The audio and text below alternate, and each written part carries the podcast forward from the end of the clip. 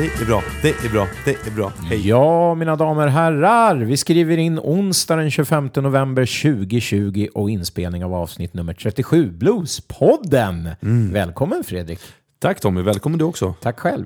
Eh, vi har också en eh, härlig superproducent med oss. Han heter Jocke Blomgren förstås. Och det är extra kul tycker jag att vi kan träffas rent fysiskt alla tre nu då. Med tanke på att vi eh, går in i något som kallas för mjuk lockdown. Ja, vi vet, sitter- vet ens vad det betyder? Det är någon som vet vad det betyder. Det, det betyder att vi ska sitta med en armlängds avstånd. Men det skulle vi innan. Det skulle vi innan. Ja, just det. Men, det Men vad vi. är det här nu då? Ja, det, här är, det här innebär ju lite att man pissar på oss, alla inom restaurangbranschen, alla kulturarbetare, lite grann ännu mer. Ja. För det innebär ju då att inga att åtta personer får samlas som mest på offentliga sammankomster fram till den 24 eh, december. Och alla, ja, och alla krogar ska ha, stänga igen klockan 22. Eller 22.30 ska alla vara ute. 2.30 ska alla vara ute. Men de diskuterar ju också om de ska få ha öppet och sälja folköl. Ja, alltså så här är det på de ställena som jag eh, bokar artister till. Det är två ställen här i Gamla stan, eller i stan ska jag säga. Ett i Gamla stan och ett på Södermalm. Och de två kommer fortsätta ha öppet, men de kommer inte ha livemusik. så just de kör sin restaurangverksamhet. Jag vet också att Stampen ska fortsätta och hålla öppet för att de kanske säljer någon öl eller någon eh, Tex-Mex-mat eller någonting så att de eh, går runt. Eller går runt gör de ju absolut inte. Men, men, så det får de göra, men så fort det ställs en kille med gitarr då i hörnet så får de stänga igen. Ja, det det går inte. Så därför så är, får inte du, jag eller Jocke eh, spela överhuvudtaget Ja. live. Och jag tror inte det räcker med julafton om ska jag vara ärlig. Nej, det utan det kommer bara vara längre än så. Så vi sitter väl och hoppas eh, och, och håller tummarna för att 50-gränsen i alla fall ska komma tillbaka. Men med mjuk lockdown eh, tror jag att de menar inte bara det där som du sa nu, utan då är det så att de som absolut måste gå till sina jobb, till exempel sådana som jag var till, fram till augusti, alltså elevassistent på gymnasiesärskola. Jag måste gå och jobba, vi får inte stänga det stället. Nej. Eh, De som håller i lokaltrafik, sjukvård och så vidare och så vidare måste ju såklart hålla öppet. Så på det sättet är det ju inte en hard Nej. lockdown. Nej, och Så alla- Mm. det är väl det de menar. Folk får faktiskt gå och gymma, men de rekommenderar att inte göra det. Nej, jag har ju inte gjort det. Men nu låter ju vi som Folkhälsomyndighetspodden. Ska vi- ska och vi- folk är jävligt, och jag är en av dem, trött på hela den här Ja, ska vi inte bara skiten. skita det nu Så då? vi ska verkligen skita i det. Ehm, Men jag vill i alla fall säga så här. Att nästa avsnitt, Hisnande tanke, Mm. Ja. innebär ett treårsjubileum för den här podden. Ja, det är sjukt med tanke på att vi då för du och jag eh, träffades för det är bra många år sedan nu på någon festival. Jag tror att det var Åmål. Ska jag berätta hur det ja, var? berätta hur det var Ja, för här, mig. Mm. det här är faktiskt väldigt tydligt för mig. För så här var tanken. För jag hade planer på att starta en bluespodd innan. Mhm. Och nu kommer det. Han ska nysa. Och jag trodde det var han skulle säga någonting jättespännande. Ja, och det ska jag göra nu också. Ursäkta mig. Eh, Mm. Prosit. jo, nej men att vi, vi träffades på J.D. McPherson-konserten och jag skulle intervjua dig i den podcast jag hade tänkt att starta. Sen hoppade du på och så startade vi det ihop. Så det var liksom, jag skulle inte haft dig som en gäst. Och sen tänkte du, men vi gör det ihop. Och så, Aha. så byggde vi det efter det. Ja, ja, ja. Så att det här, men sen pratade vi om det på diverse ställen, typ Ja. ja. Åmål. Sen följde vi upp och snackade och snackade och snackade innan det blev av. Men Sen nog hittade om- Jocke också. Ja, nog om det när vi, när vi gör vårt jubileum. Då kan vi ha lite så här tillbakablickar. Ja, ska vi Och, och, eh, dricka bärs också då, så blir fulla? Självklart ska vi ha någon form av firande. Ja, det här kommer ske någonstans innan jul eller i mellandagarna. Det beror ju på då, hur vi får ihop våra scheman. Ja.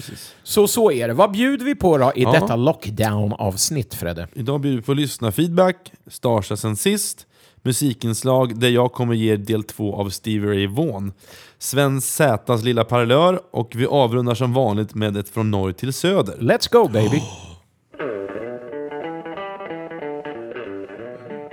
Ja, vårt förra avsnitt, där fokuserade vi, som ni kommer kanske ihåg, på svenska bluestrummisar och Stefan Stoffe Big Texas Sundlöv i synnerhet.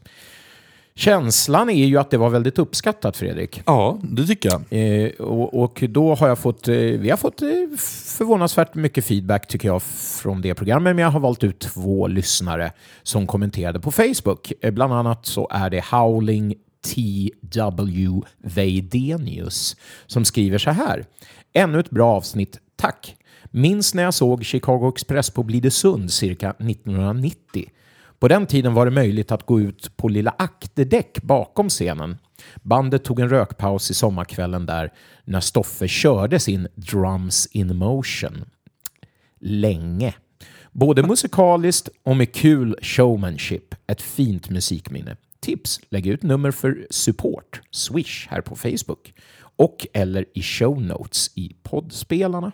Tack för det Howlin. Vi la ut vårt swish-nummer swish, swish, swish på FB, men vi kan ta självklart tacksamt emot ert stöd nu och även nu. Swisha till 0766 117 144, alltså 0766 117144. Och jag tycker vi fortsätter lägga in det i programbeskrivningarna faktiskt. Mm. Eh, för att, självklart ska ni få stötta oss och det tackar vi för. Det gör ju att vi kan faktiskt gå runt nu. Vi skulle ju bli, vilja vara lyssnarfinansierade som det, det heter. Helt fantastiskt. Nu är vi ju i stort sett helt självfinansierade. Ja. Fast nu, ja, nu får vi ändå hjälp. Nu, har vi ändå... nu får vi lite hjälp. Ja, ja, Det tar vi tacksamt emot. Och tack då Howling då som sagt. Det är kul med Drums in Motion just, för det var ju det vi pratade om och spelade upp en bit av. Och ni som inte hörde det avsnittet, ni får eh, skylla er själva, höll jag på att säga. Ni får gå in och lyssna såklart.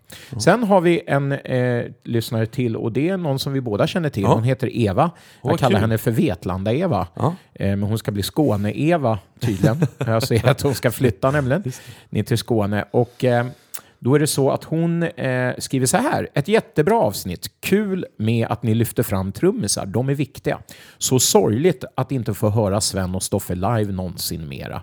Glömmer inte när Stoffe och Sven kom till Vetlanda stadshotell och bluesföreningen. De kom innan bandet och köket var stängt. Så jag frågade om de var törstiga och hungriga. Sven svarade, kan du fixa några ostfrallor och ett glas mjölk så blir vi nöjda. Goa gubbar var de. Saknaden är stor. Oh. Så det var eh, tack för det, Eva. Tack, eh, um, och eh, jag kan då lägga till en annan sorts feedback som jag fick, jätteoväntat. Det var nämligen så att jag fick en av de finaste feedbacks ever för det som jag har gjort då för vår lilla podd. Det ringde nämligen en herre till mig out of the blue när jag låg och dega här i soffan en dag. En av trumlegenderna faktiskt som jag hade med på min topp fem-lista för ja. er som kommer ihåg. Eh, och eh, det är Göteborgs egen Jim Ingvarsson som ja. ringde mig. Och vi känner inte varandra på det sättet, så jag blev eh, väldigt eh, förvånad och glad. Han tackade för att han hade fått plats då på min den här listan och i programmet och att vi hade, och så hade vi en lång mysig pratstund. Så det var jättehärligt. Och vi pratade om Stoffe bland mm. annat och hans upplevelse av honom. Och såklart det här tragiska med Sven. Och Jim, för er som inte vet, spelade i många år med Sven. Var med i, i hans sista band, så att säga. Sven Zetterberg Bluesband. Mm. Eh, så det var jättehärligt. Och det finaste med samtalet var att Jim faktiskt öppnade upp lite grann för en comeback bakom trummorna. Mm. Eh, han berättade att tanken fanns där och att han hade fått fin stöttning av sin fru som jag tror hade gått iväg och liksom köpt trumset och var så här, du måste komma igång igen. Nej. Det är helt fascinerande. Det är sant. Att frugan var så här, nu får du ta tag i det här igen. Fantastiskt, och han, fru. Så, han var, ja, han, så nu håller vi tummarna här och eh, om du lyssnar nu Jim så ska du veta att vi är många som längtar efter att få se och höra dig där ute igen. Så kramar från Bluespodden. Ja, kramar. Jag, vet, och jag, hoppas, jag har inte fått träff, eller jag har sett dig spela Jim, men jag har aldrig fått äran att träffa dig. För jag har alltid varit en young boy. Nu är inte jag det riktigt längre, men jag har ju, har ju varit det i många år. Och mm. Eh, det skulle vara kul att få, få träffa dig. Ja, bara vi kliar honom på rätt ställe här nu allihopa så ska vi få igång Jimpa. Hörni, eh, vi går vidare till Starsa sen sist. Yes.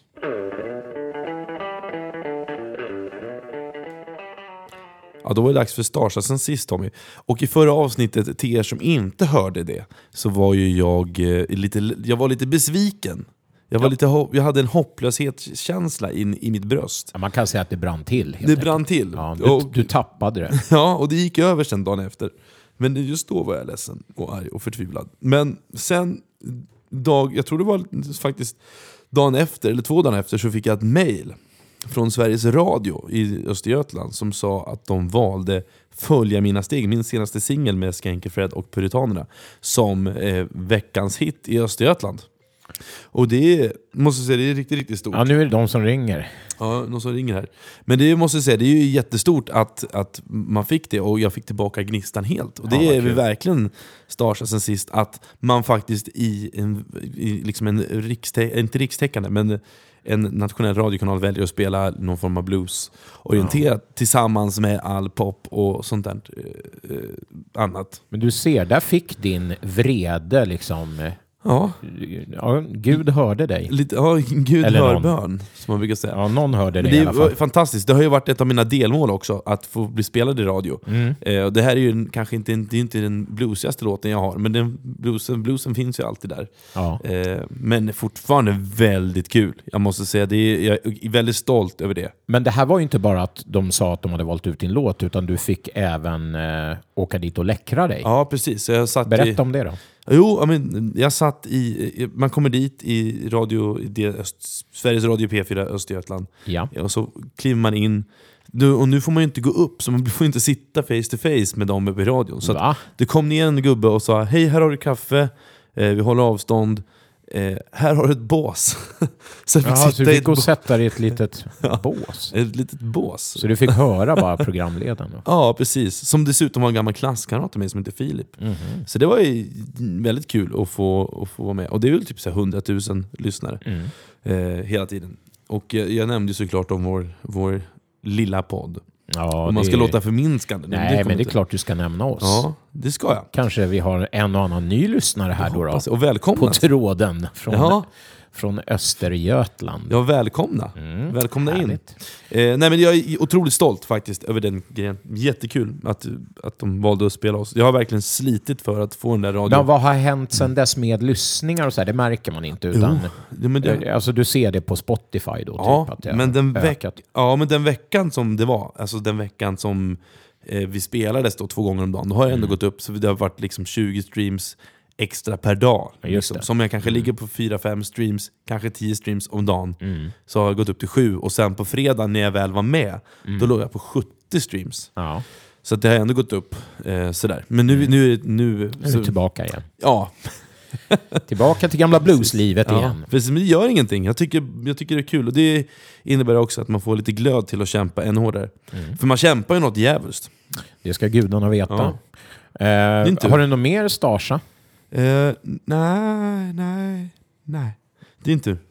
Eh, jo, jag har ju kört då ända in i kaklet fram till denna förbannade nedstängning, Ja. ursäkta språket. Några dagar efter då, senaste avsnittet, så gjorde vi i eh, Trickbag, en liten miniturné kan man säga. Det var tre gig. Eh, och vi hade då Stefan Dafgård, eh, Göteborg, på munspel med oss i och med att Steve Weston satt hemma i karantän i England. Och då var vi på två föreningar som jag vill plussa lite för och det är Jazzklubben Sundsvall med en entusiastisk publik på cirka 100 pers var det. Ja. Så de eh, utnyttjade den här 300-regeln kan man säga, för den fanns fortfarande då Ja. back in the day, för några veckor sedan. Eh, och eh, ett bra ställe som heter East E Street eh, Ja. i Sundsvall. Eh, så att jag rekommenderar verkligen när allting vänder att ni tar er till jazzklubben Sundsvall. De har jättemånga arrangemang också.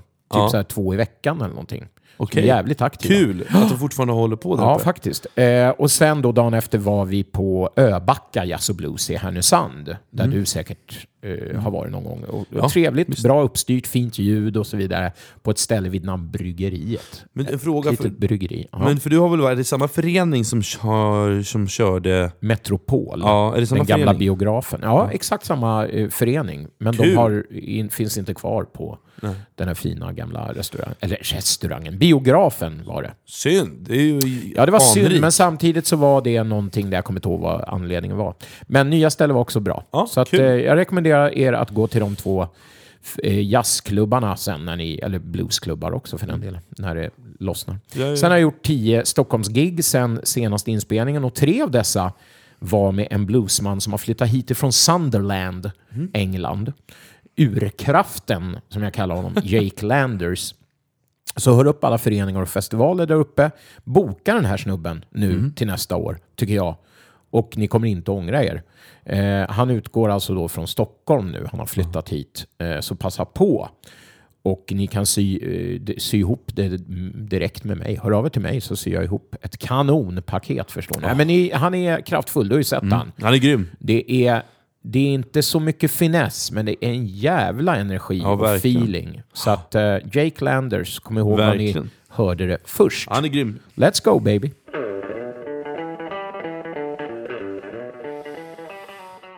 Ja Tommy, jag tänkte avvika från manus idag igen. Jag har en spaning på G.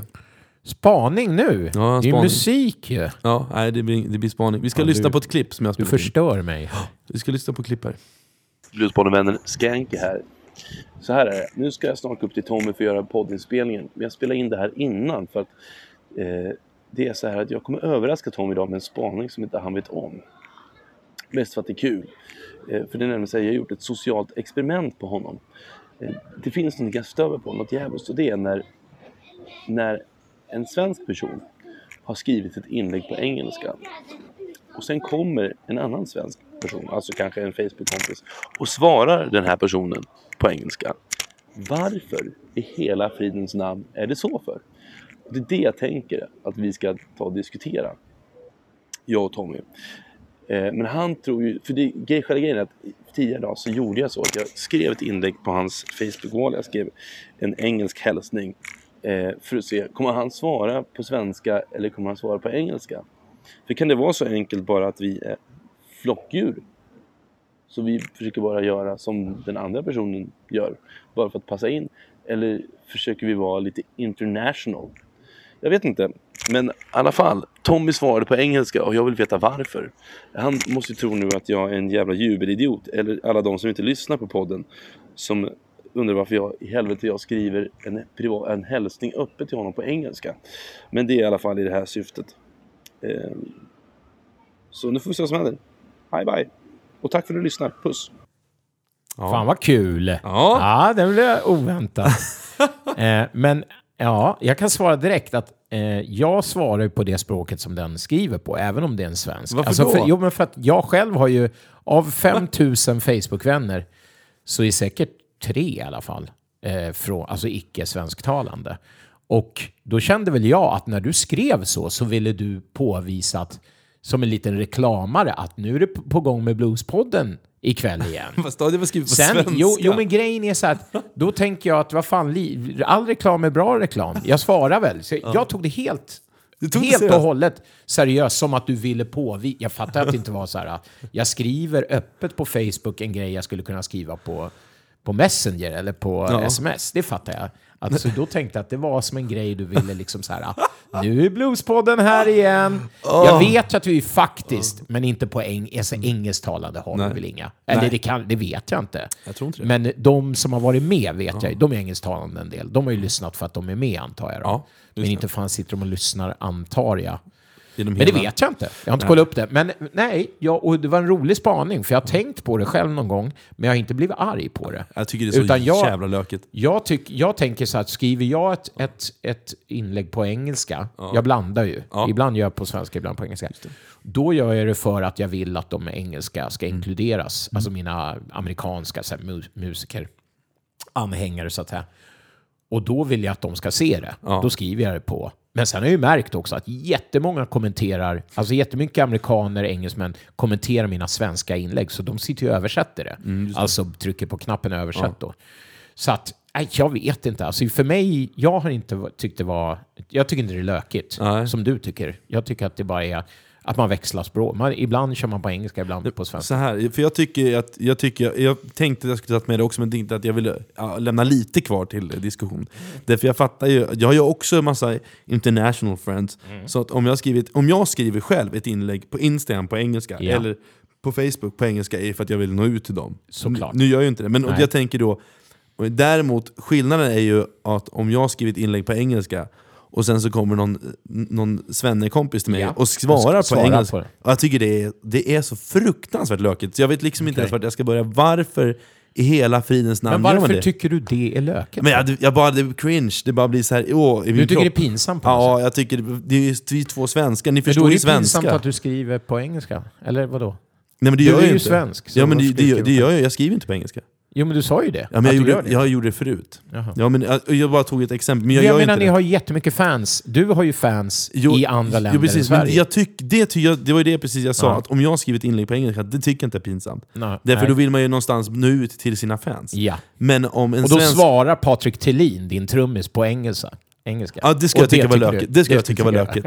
Det ska jag tycka var jättelökigt. Men att ett inlägg kommer på engelska, till exempel, man, Stevie Claesson får jag bara upp i mitt huvud nu, han skriver ganska ofta på engelska. Ja. Därför att han, har, han är ju för fan gift med en amerikanska. Ja. Det fattar jag. Men sen om det kommer någon så här, ja men eh, Isak Isaksson och svarar Yeah man, that's fucking good, yes, yes. Man säger, men, Men vill inte svenska. de bara vara med då i själva tråden? Jag tror det, Att men det är det- därför Åh. man svarar.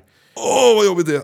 Nej, jag tycker Åh. inte alls det är jobbigt. Ja, det är så jobbigt. Vad tycker ni lyssnare? Är det, här jobb- är det så jobbigt så att man behöver sitta och krama sig så här som Fredrik vill krypa ur sitt skinn för han tycker det är så pinsamt? Ja, jag tycker det är pinsamt. Men, Åh! men samtidigt, vadå? Man har, ju skriv, man har ju som Banan redan skrivit på engelska. Ja. Vilket i sig kan vara cringe Ja. då, som du säger. Men vad fan, om någon då svarar på det, då, vadå? Ja, man är lika pinsam som dem då, eller vadå? jag, jag tycker det är värre att, att svara på engelska om man inte har massa, om man har massa internationella Nu ska jag fan följare. hitta något klipp där du svarar på engelska. Så inne- nu ska jag gå in i trådar här. Ja, gör det. Vad, vad gör du nu när du är arbetslös Tommy? Jag sitter och letar i gamla trådar för att sätta dit någon. Nej, men vad, nej, jag tycker inte alls det. Men det var en rolig spaning. Ja. Jätterolig spaning. Jag, jag, jag, har, jag har tänkt på det någon gång, Ja. men jag har slagit bort det med att såklart så svarar den för att det kanske är någon engelsman med i tråden. Ja. Man är ju ett litet gäng då. Är man inte det? Som Jo, trådar. ja, men jag vet inte, jag bara... Öppen, Jo, det är man ju. Man Ja. är ju så här, hakar någon på, frågar något, säger något. Det kan jag förstå. Och då säger ju den svenska kompisen något på engelska, för den vill ju vara med på något sätt. jag menar, om, jag menar, som Kent LeCroy, vad heter han? Ja. Han som är- sitter Kent och Licoris från eh, Chicago Ja. en kille som eh, kommenterar mycket. Ja, han och har ju varit här och träffat många eh, Stockholmsmusiker och gillar det vi gör. Ja, liksom. så han, han känner mig. Om, han, om han skriver, då, svar, då skriver jag till honom på engelska. Ja, Såklart. men såklart. såklart. Men, och, om han skulle kommentera någon av mina grejer, så klart jag svarar Jo, på men, det, engelska. ja, men jag fattar vad Ja. du menar, men jag tycker inte alls det är pinsamt eller konstigt. Ja, men då så, Jag tror att vi har gjort det, eller du måste ha gjort det. ja, men det, det vill jag förtränga för jag tror inte Nej, det. Men jag har gjort det massa ja. gånger. Idag gjorde jag det mot dig. Ja, och jag svarade på engelska. Jag tyckte inte det var ett dugg konstigt. Vad fan, du skriver ju på, på engelska. Ja, det är så lök. Ja, vi... Och, men jag tyckte däremot det var lite konstigt att du skrev det du gjorde, för det var som ett vanligt så här messenger. Vi syns väl idag klockan fem? Eller vad säger du Jocke? Så kommer du vid sex? Det är ju ingenting man skriver liksom så här som, en, som ett inlägg på Facebook. Så där tänkte jag att du hade tappat det helt. Eh, men i och med att jag vet hur du är så spelade jag man med. Man är ju snäll och så har man ju jobbat med människor med diagnoser. ja, just det. Men jag, vi, vi kör musik nu. Ja, det här var... Ja, du, vilken han är alldeles röd i ansiktet Ja. här. Ja, det borde, borde vara jag som pin, tycker Ja, det är skämmigt. ja, det är pinsamt. Vi kör nu. Hej. Puss.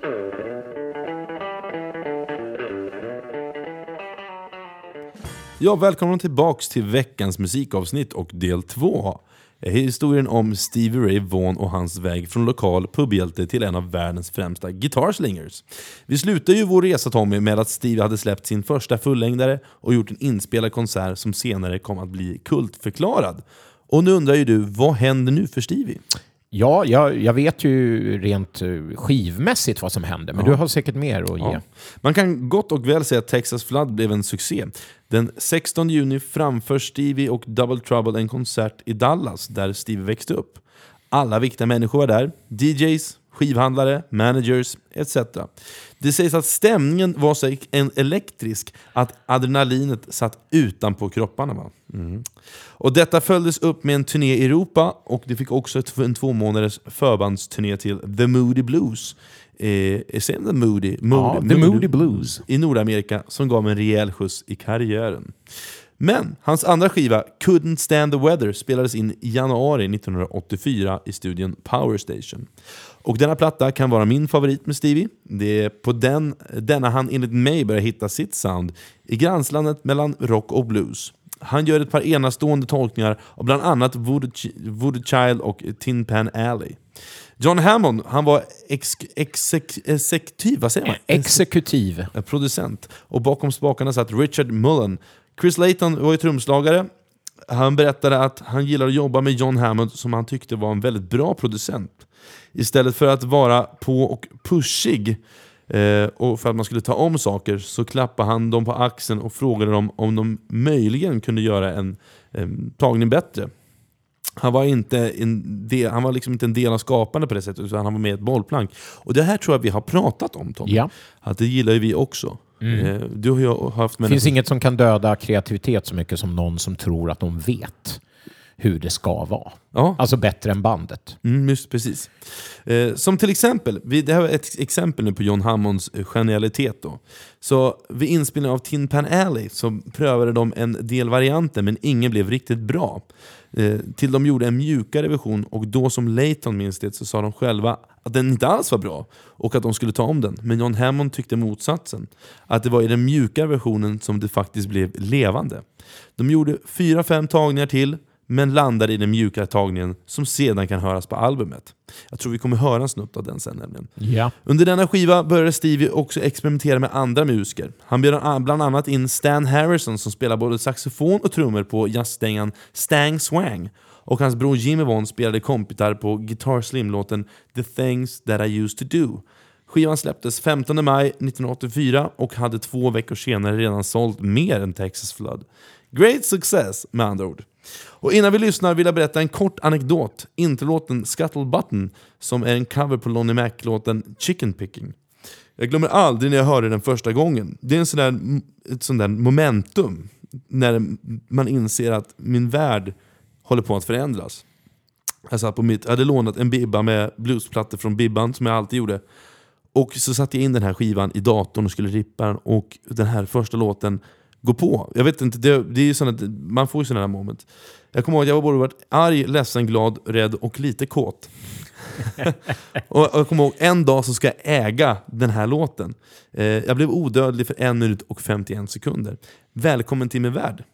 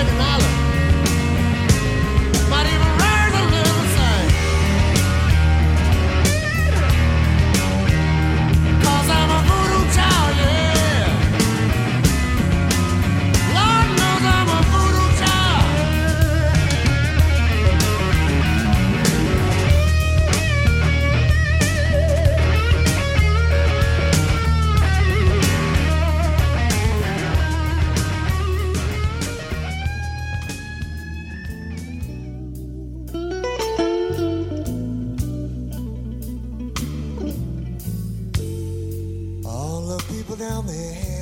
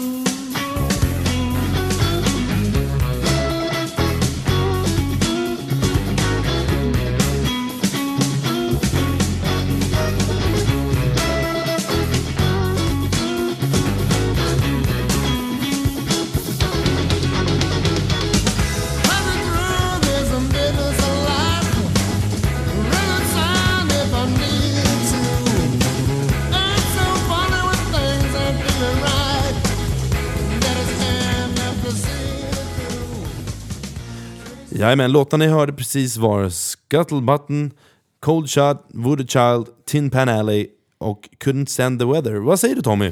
Jag tycker det är en bra platta, men det är inte min favorit faktiskt. Eh, som trummis och rytmfantast så diggar jag dock det här introt som vi hörde sist här nu på titellåten. Som jag kommer ihåg, med det där förlängda synkopstoppet och det. Det gillar jag som fan. Ja, men du, jag går vidare. Gjort. Eh, 4 oktober 1984 headlinade han en egen konsert på Carnegie Hall, Carnegie. Carnegie Hall i New York. Denna konsert innehöll många legendariska gästartister, bland annat hans bror Jimmy Vaughan på rytmgitarr, George Rains på trummor, Dr John på keyboard, Room Full of Blues blåsektionen och sångerskan Angela Streley, Streley, vad säger man? Stre- Strelly. Strelly. Eh, det anser faktiskt ensemblerepare mindre än två veckor före framträdandet- Men första halvan av konserten var det Stevie Ray med sitt Double Trouble och andra halvan med gästerna. Enligt uppgifter så sålde konserten slut precis innan Stevie anlände till, till Carnage Hall, vilket gjorde honom väldigt uppspelt och nervös. Det släppte tydligen inte förrän efter tre låtar in i konserten. Som den showman han var öppnade Stevie i en skräddarsydd mariachi-kostym. Det tycker jag är härligt, jag som gillar det. Ja, jag diggar när de hade det här eh, med sombrero och hela grejen. Precis. Och jag tänker att jag har lyssnat på Stevie med Double Trouble och vi kommer fortsätta göra det, kommer vi nu lyssna till låtarna med gästartisterna. Let it to my girlfriend, The things that I used to do, COD med Angela Strel Strelly. Strelly och sist men inte minst instrumentalen Iced Over. Iced over. Eh, varsågoda.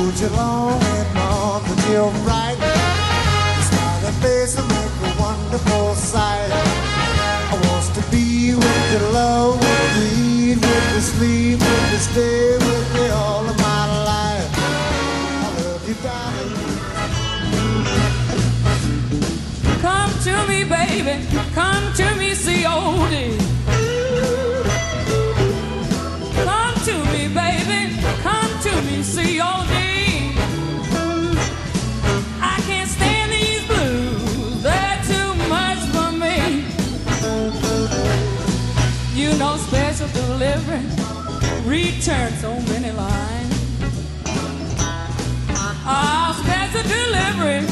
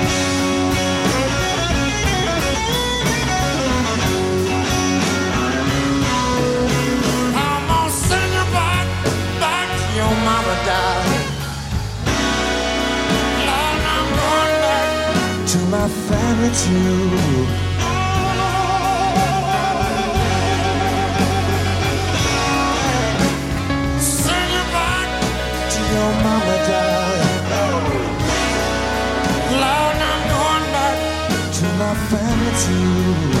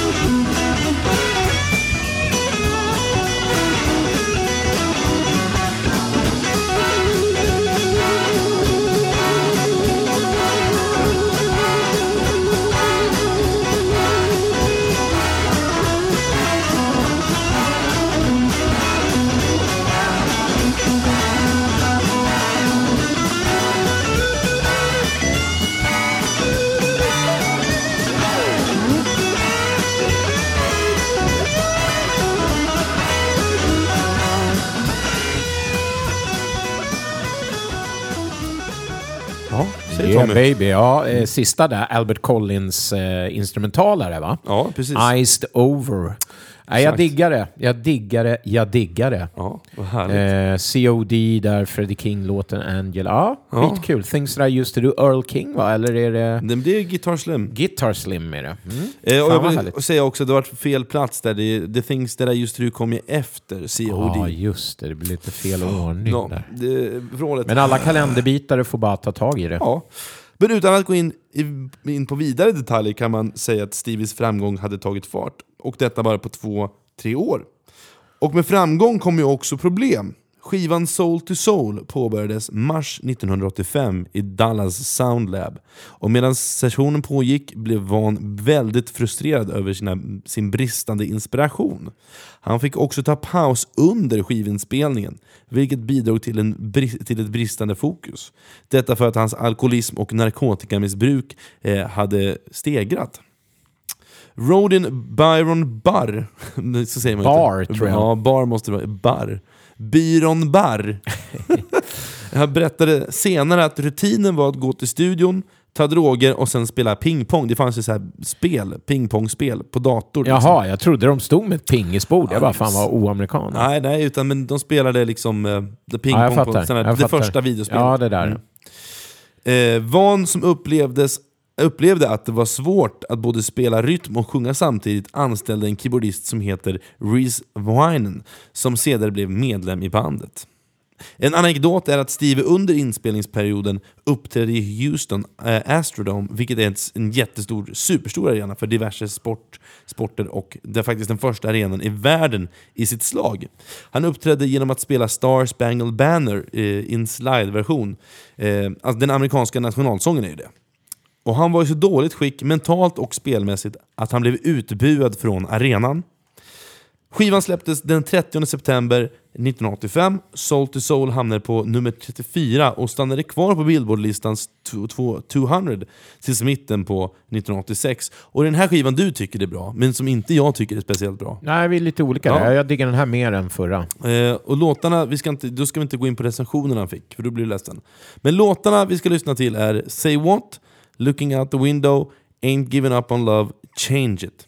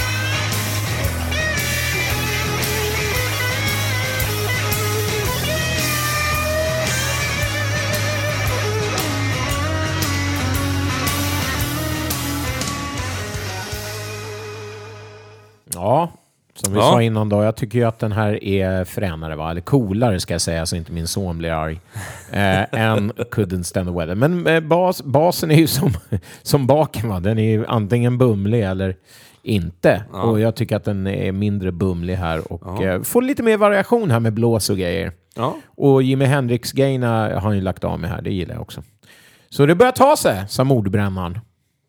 För att inte låta detta musiksegment bli alldeles för långt så kommer jag skippa nästa skiva som heter Live Alive. Och det är egentligen mest för att vi har precis lyssnat på rätt mycket live med Stevie. Och det är ju där han är som bäst, i, tycker jag. Men jag ville bara, det är bara bättre att... Ni kan kolla in den själva, det är ingen jättesensation om du frågar mig. Ehm, ja, Live Alive heter ja, den i alla fall. heter den. Och om ni vill kolla in den så heter den Live Alive som Tommy Moberg sa precis.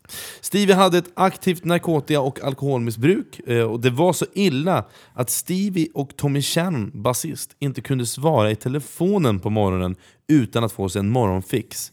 Stevies missbruk började redan när han var sex år då han snodde sprit av sin pappa. Men självklart får detta ett slut. En anekdot om den här sprit var att han tro- hans pappa var ju alltid på resande fot, någon slags, jag vet inte vad han jobbade som, men han var ute och reste jämt. Så Stevie brukade gå till hans spritskåp och göra liksom en häxblandning. Han trodde liksom att det var coolt att springa ut på gatan och hänga med kidsen och vara, komma och dricka whisky. Det var liksom där hans missbruk började. Eh, man undrar ju vad han hade för uppväxt då egentligen. De flyttar mycket vet jag. Ja, precis. Eh, I september Eh, I september 1986 spelar bandet i Europa och under en sen natt 28 september efter en spelning i Ludwigshafen i Tyskland fick Stevie något som heter nära döden-uttorkning. Vilket han också fick akut vård för. Vad har vi, vad har vi på nära döden-uttorkning egentligen? Ja, det är, vad har vi på det? Det är ju jag uppe i, i schweiziska alperna, men det kan vi ta vid en an, annat tillfälle. Då trodde jag också att jag skulle dö. Av, eh, fick inte i mig något, bara spydde galla. Ja. Eh, men det tar vi som sagt en annan gång. Ja. Läkarna sa att han var en månad från att dö. Han fick rehabilitering i London och där han var mer, Eh, i mer än en vecka. När han fick komma till Amerika skrevs han in på en klinik som heter Peachford Hospital och ligger i Atlanta. Eh, jag, jag, eh, jag vill bara en, en... Jag vet inte om det här stämmer, men jag, någonting säger mig att Clapton hade ju ett, han hade ju ett eget center. Han var ju ren på 80-talet. Eh, han ägde ju en... eh, Ett, han startade ett eget sånt här En rehabcenter. tork. Precis, jag vet inte om det... Jag fick för mig att Stevie lades in där, men det lär ju inte stämma då. Men eh, ja, om det är någon som vet om... Ja, Det känns som att man ska inte liksom eh, torka på, på Eric Claptons klinik. Känns sådär. Ja. Ja, men fast Eric Clapton, han, det var ju det han... Alla de här Ja, Crossroads... nu är han nog hel och ren, jag. Gud, ja, det är han. När Stevie hade rehabiliterats var det dags för att skriva ett nytt studioalbum. Och detta blev också hans sista med Double Trouble. Den spelades in i Kiva Studios, eller Shiva Studios, Memphis, Tennessee med producenten Jim Gaines. Denna gång skrev Steve musiken med kamraten Doyle Bramhall. Doyle Bramhall the first? Precis, exakt. Nej, det var inte han. Nej, jo, precis. Därför inte han, det var inte hans son som kallade sig för Doyle Bramhall the second, utan det var ju med Doyle Bramhall the first. The first. Ja, men då så. Mm, då vi, det är mycket first och second här. Precis. Det är så vi jobbar. Skivan heter In Step och släpptes 13 juni 1989. Under denna session tvivlade Steve mycket på sin kreativitet, mest för att han för första gången var nykter när han skulle spela in. Doyle hade också precis kommit ur sitt sitt missbruk. Detta gjorde att många av låtarna de skrev ihop handlar om missbruk, som till exempel Tightrope. Efter inspelningssessionen i Memphis flyttade inspelningen till Los Angeles där det adderades blås på en hel del låtar. Da- Darrett Leonard spelar både saxofon och trumpet på låtarna Crossfire och Love Me Darling. I slutändan blev det ha- hans mest bäst säljande skiva med hitlåten Crossfire. Åtta månader efter skivan släppte, eh, släpptes sålde den guld. Det är ganska snabbt ändå. inte Ja, det? det är bra jobbat. Jag tänker att vi ska lyssna på några uttag från den här skivan. Vi lyssnar på Tightrope, Hit Crossfire, Riviera Paradise och Let Me Love You Darling som är en... Ja, vadå? Det är en cover? Ja, det är Buddy ja, ja. Mm, yes. Eh, och eh, jag vill också säga att vi, vi, jag skulle kunna spela upp massa bootlegs, jag hade kunnat spela upp, han gjorde ju en platta också med sin bror Jimmy efter det här. Men ja, det... har jag en eh, harang om, men då kan jag ta Ja. den nu då. Ja, Nej, vi tar den sen. Nu Vi kör vi vi med instep. Ja, vi kör, vi kör. kör.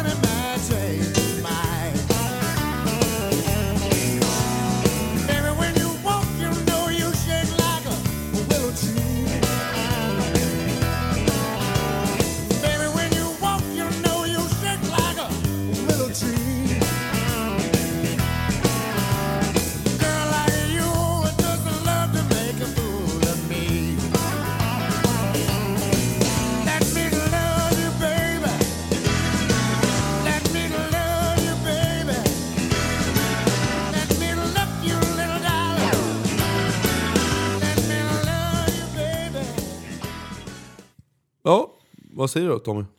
Ja, eh, vad säger jag? Jag sa just det att eh, jag kommer ihåg att jag älskar den här öppningsrockaren som tyvärr inte var med i det här medlet. Nej, The House is Rockin'. ja, just det. Eh, kändes också fräscht med en lite mer framträdande roll för Reese här på piano och orgel.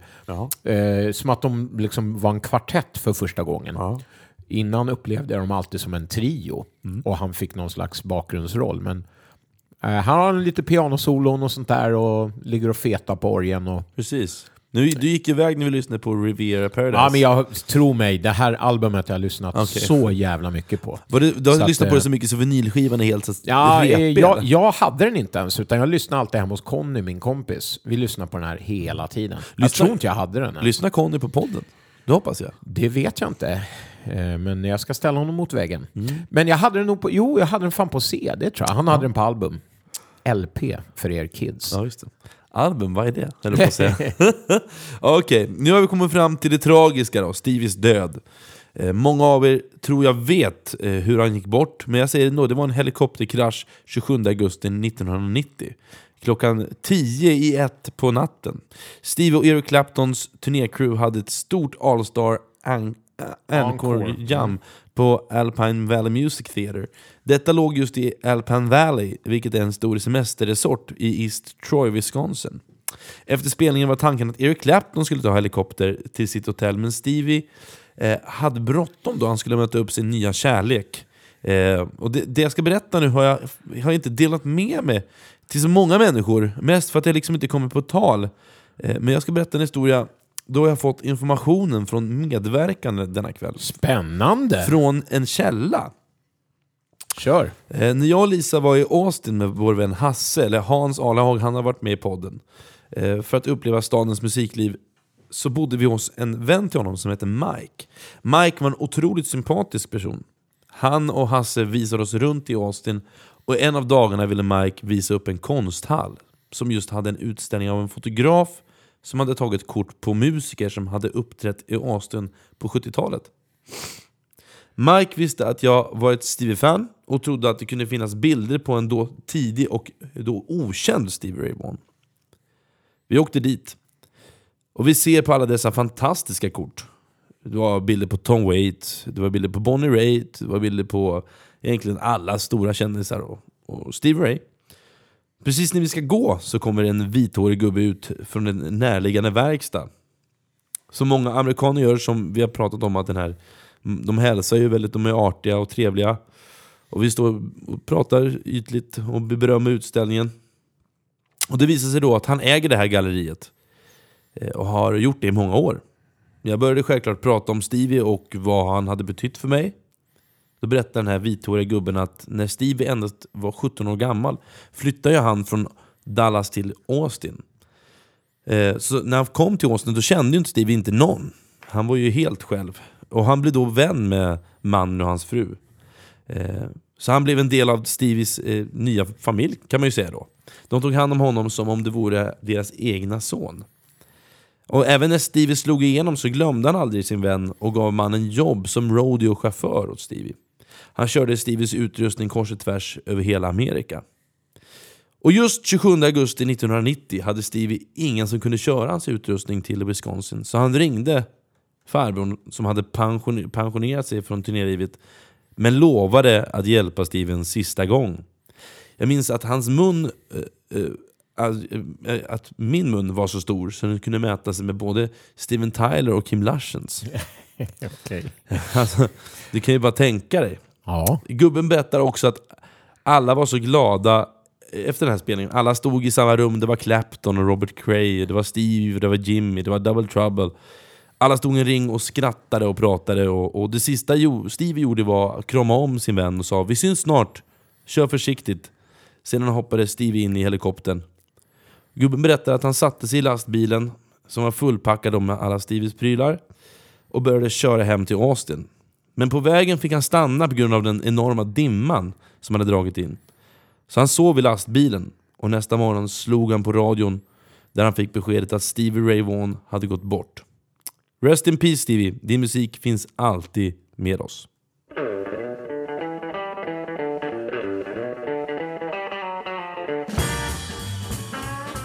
Ja, kul att höra din upplevelse av denna ikon Ja. och den personliga storyn där Ja. som du fick höra direkt från källan. Kanon. Eh, Jag har ju också lyssnat otroligt mycket på det här, eh, men många år tidigare än du då, eh, såklart. Jag vill också nämna plattan som han gjorde med sin bror Jimmy Lee Vaughan, som heter Family Style. Som blev hans sista album då, och den gavs ut faktiskt när jag läste det finstilta idag, en månad exakt efter dödskraschen. Så han fick Ja. inte vara med om, att, om Just utgivningen. Jag har ju sett intervjuer när de, när de gör plattan med båda två. Mm. Det. och Jag kommer ihåg att jag tyckte det var så cool, modern produktion av Nile Rodgers då. Som, tidigare, som han tidigare hade jobbat med när han gästade på David Bowie-plattan där, Let's Dance. Som Just du det. hade med i förra. Ja. Eh, att det var liksom så här, det stack ut, för det, var, det är inte, och det kan ni ju lyssna på nu, att det är, ju inte alls som de här du har spelat upp Nej. nu. Utan det är något helt annat, i och med att de tog in en icke-blues-producent. Men du, har du, har du, det finns en låt som heter typ Guitar Battle eller någonting, när de sitter och... Ja, det är typ att de lånar... Det är jävligt roligt för de... Ja, de, räcker varandra gitarren. Precis, och så har man... Heter inte den så här Brothers? Just det, precis. Och så, kommer, och så är det en, en, en kvinnoröst, en sån här Big Mama som är så här Don't do it like that. Eller så här, Don't treat him like that, Stevie. Så här, Ja. Som ska försöka liksom eh, eh, medla mellan brorsorna när de är i så här Svinbra. gitarr-battle. Ja. Så Den att, har- den kan jag rekommendera. Den vann en Grammy till och med eh, för bästa bluesalbum det året. Alltså 1990, september gavs den Sen ut. finns det ju en till som jag tror aldrig riktigt blir färdigställd. Den heter ju The Sky is Crying. Då kör ju Boot Hill bland annat, Sli- Slide. eh, Okej. Eh, och Sky is Crying har han med på den. Eh, och sådär. Den är också lite som ett studioalbum. Jag tror liksom aldrig att det släpptes, så man har hittat sådana inspelningar i efterhand och sen Ja. kanske liksom gjort en... Men för nu var jag inne på idag, för att vi skulle ha Stevie, så gick jag in på hans Spotify. Eh, och det är ju jättemycket sånt där. Samlingar, boot, inte bootlägga kanske, men eh, live och sånt. Så jag kan rekommendera ni som är eh, riktiga Die Hard fans att gå in Typ där. Edvin kanske? Edvin och Han många, kanske- många andra skulle jag tro. Ja men E- E- Edvin kanske kommer komma med lite feedback den här gången också. Lite korrekt, han kanske kommer korrekta oss. Ja, kanske korrekta mig. ja men det är fan Ja, jättegärna. Och ni andra också. Ja, verkligen. Tack för musiken då! Tack, tack. Nu kör vi! Ja. Your love for me will always be. Ja, sorry Tom, jag var tvungen att dra igår. Eh, lite snabbt efter giget. Ja, jag märkte det. Du jag hann inte ens säga hej då. Nej, jag vet, jag vet, men jag såg du var ju lite upptagen också. Körde ni eller? Vadå upptagen? Ja. Ja, du menar hon jag stod och pratade med där? Ja, Vadå körde ni? Blev det någon körning eller? Menar du taxi eller vadå? Körde? Jaha, ja, jaha, ja, Nej. ja, ja, förlåt, förlåt. Nej, nej, nej. Du vet, Nej. sånt här håller inte jag på med. Nej, hon var ju typ 20 år yngre Jag är också. alldeles för gammal för sånt här. Ja. Nej, men tjena Rogga, det var inte igår. Ja, tjenare, tjenare, tjena. Fan, tjena. vad- hur, hur är läget då? Ja, det, det är ju lite vad, vad det är va. Det är ju... Vadå då? Vilken jävla... Du, vilken fin blom, Ja. blombukett Ja, är du på det- väg till begravning? Vad fan ja, är du? Men det är till Ragnhild du vet, frugan va. Ja, det, det har varit lite svårt ett tag så att eh, jag... eh, Jag gick på det igår. Vi, vi satt nere på Gull-Olle, lokala, lokala haket och det klev ju in en sån jävla tutteluring där va. Som heter... Jag Vad kommer inte ihåg det. Ja, det har varit lite dåligt mellan mig och, och, och, och, och Ragnhild då. Så att det... det Så Ja. det där, är det någon slags förlåt-bukett eller vadå? Ja, alltså, vad, jag- vad hände då? Vad, jag, vadå? jag ska ner och köpa en, en paradisask också. Va? Är det så illa? Ja, det vart, det, det vart sovankorv på Brodgatan 27.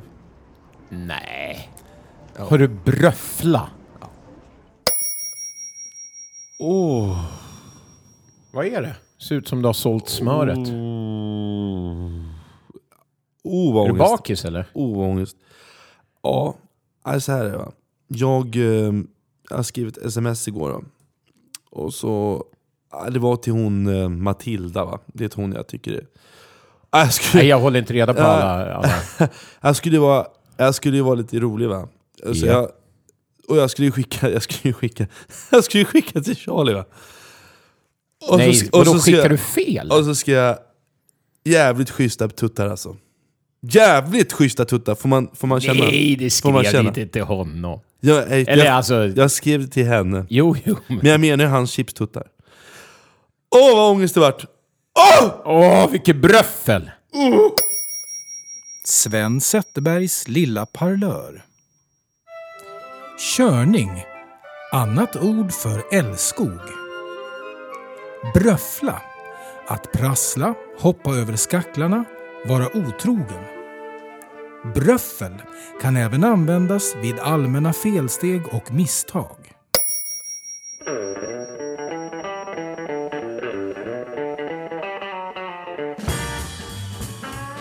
Ja! Då är det dags att runda av eh, avsnitt 37 då, med en Från norr till söder. Ett klassiskt segment i Bluespodden får man väl ändå säga. Ja, det har varit med från början. Ja, och eh, nästa gång så eh, tycker vi bäddar upp för glögg, Absolut vodka med pepparsmak och pepparkakssmak. Finns och, det det? Nej, jag vet inte, vi får kolla. och jag hoppas att Jocke tar med sig lussekatter som vi kan dränka i sprit. Ja, det får ni två Och kanske göra. möta, Jag möta, tittar på, ja. möta bust, mata Buster med spriten. Ja, det vet jag inte. Han är tjock här. Ja. Köttbullar. Ah, I denna från norr till söder har jag valt en ung kvinna som bor i Stockholm, men kommer från metropolen bilbältet Jönköping. Otroligt driftig och man kan höra henne varannan måndag i Radio Viking i sitt egna radioprogram Hultmans hak. Har du varit med där? Nej. Nej, inte jag. Tänkte Nej, har du varit med där? Eh, ja, jag har varit där. Ja, nej, men jag har varit där. Nej, men, Nej, men så är det ju. Jag tänker att du Det går kan- bra för vissa. Ja, precis. Kul det går bra för andra att säga. Ja, Eh, hon är artist, låtskrivare och chef på bankgirotjänster. det har inte mig. Hon är också en van jammare. Jag tänker på den begåvade Lina Hultman såklart. I september släppte hon en egen EP som heter 27. En EP jag spelade gitarr på dessutom. Jag har valt låten Go, Go, Go som jag tror börjar puttra här i öronen nu eh, ute i etern. Eh, avrundning. Vad säger vi Tommy? Om Mm. Ja, vi brukar ju ha 77? den eh, dåliga smaken att vi recenserar oss själva i, Ja. i realtid. Ja, vi hade- hur var avsnittet och varför? Men, Men men nej, det brukar inte. Vi, vi, vi brukar vi bara säga vad vi pratar om och så vidare. Men jag jag kon- tycker att i fokus idag har ju varit dina underbara stories eh, från Austin där och, Ja. eh, och eh, Stevie Ray. Ja, just måste det. jag säga, är ju det som fastnar för mig i det här avsnittet. Och ett, ett trevlig feedback där som jag fick Ja, av Jimmy just det. Ingvarsson och så vidare. Och sen- Så att det är väl det. Eh, Och att vi bara lever i en jävla limbo nu och inte vet vad som ska hända med sant. någonting. Det är sant. Och att, och att vi och att vi insåg att det är den första, en av de första riktiga spaningarna vi haft på 37 avsnitt. Ja, din surprise-spaning Ja, där. Ja, det är jättebra. Verkligen Vi- tagen i tiden. Eh, verkligen. Vi, kan, vi, kan, vi inte, kan vi inte också, som du var inne på, vi kan väl be lyssnarna slänga in en liten, en liten, eh, en liten eh, feedback kanske på Ja. det. Jag kan Ska tänka de mig... göra det på engelska då eller? Ja, men kan de inte, kan de inte göra det? Kan får vi se hur folk svarar. Ja. Eh, Själv ska jag svara på serbokratiska. Ja, Nej men, eh, alltså, ja men kul. Det var ja, jättekul. Det var kul. Det var Bra. kul. Ja, jag tycker, men det var ett bra avsnitt. Jag har inte så mycket att tillägga. Nej, mer än att jag ser fram emot redan nu våra treårsjubileum. Jag med. Ryktena går här Ja. i, runt eh, Långholmsgatan, Hornstull, Ja. att eh, vi kanske kan få höra en eh, producentröst i etern. Vi har ju bara hört honom en gång, ett par gånger, kanske två. Ja, men fan, nu är det treårsjubileum. Vi ska locka honom till mikrofon, vi ska ställa honom mot väggen, prata sprit. om hur fan går det med allt? Hur ska det bli Hur ska med allt? Hälsinglands jävla kelgris. Ja, precis. Och hur, Som han är. hur, hur, och hur, blir det med, med fusionjazzen? Ja, Blir Toto möter liksom någon jävla irländsk folkmusik ute i en skogsdunge. Uppkörd i röven. Ja, jag vet inte. Eh, Men han, han, han ler än så länge, men han Ja. vet ju inte vad som väntar Nej, honom. precis. Vi ska, ha, vi ska ha en privatchatt, du, jag och Tommy, innan. Ja, ja, ja. Det här ska förberedas. Precis. Vi eh, utlovar glöggkväll med Bluespodden Det gör vi. nästa Kan, gång. du, kanske ska vi, ska, ska vi fixa och sätta upp två kameror och streama samtidigt? Det vore skitkul. Det kan vi jag se. Hur lösa. ser det ut när vi håller på med den här skiten? Precis, Just nu har vi Bonde söker fru på samtidigt. Ja, jag ser- I jag ser- bakgrunden. Vi sneglar hela tiden. Ah, Ska han välja den där kossan? Ja. Eh, förlåt, det har vi inte alls sagt.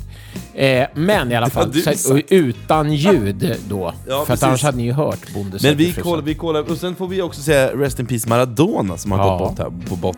bort. Vi bara ser Maradona hela Ja. tiden. Eh, ja, verkligen. Vad ska man göra om... Det kan vi inte säga någonting om. Rest in peace Ja. Maradona, får vi säga. Så, Tack så för alla minnen. syns vi i december.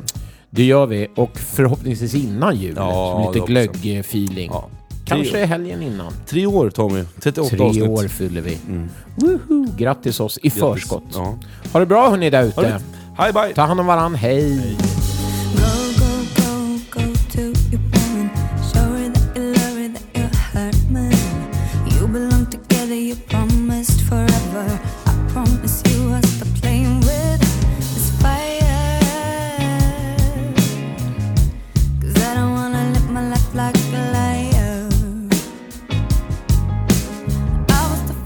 fool that I never fall for you, cause I do. Now I'm getting over you.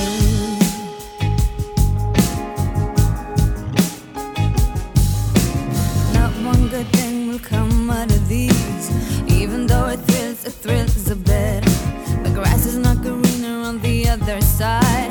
You don't wanna live your life with the love that you got to hide.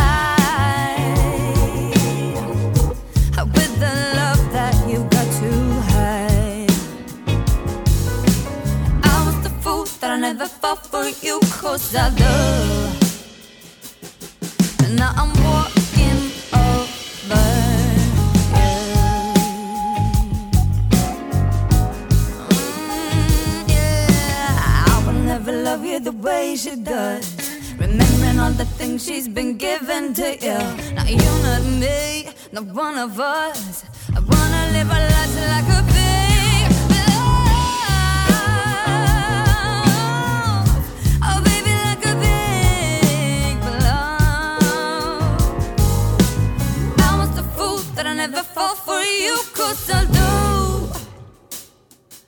now I'm what?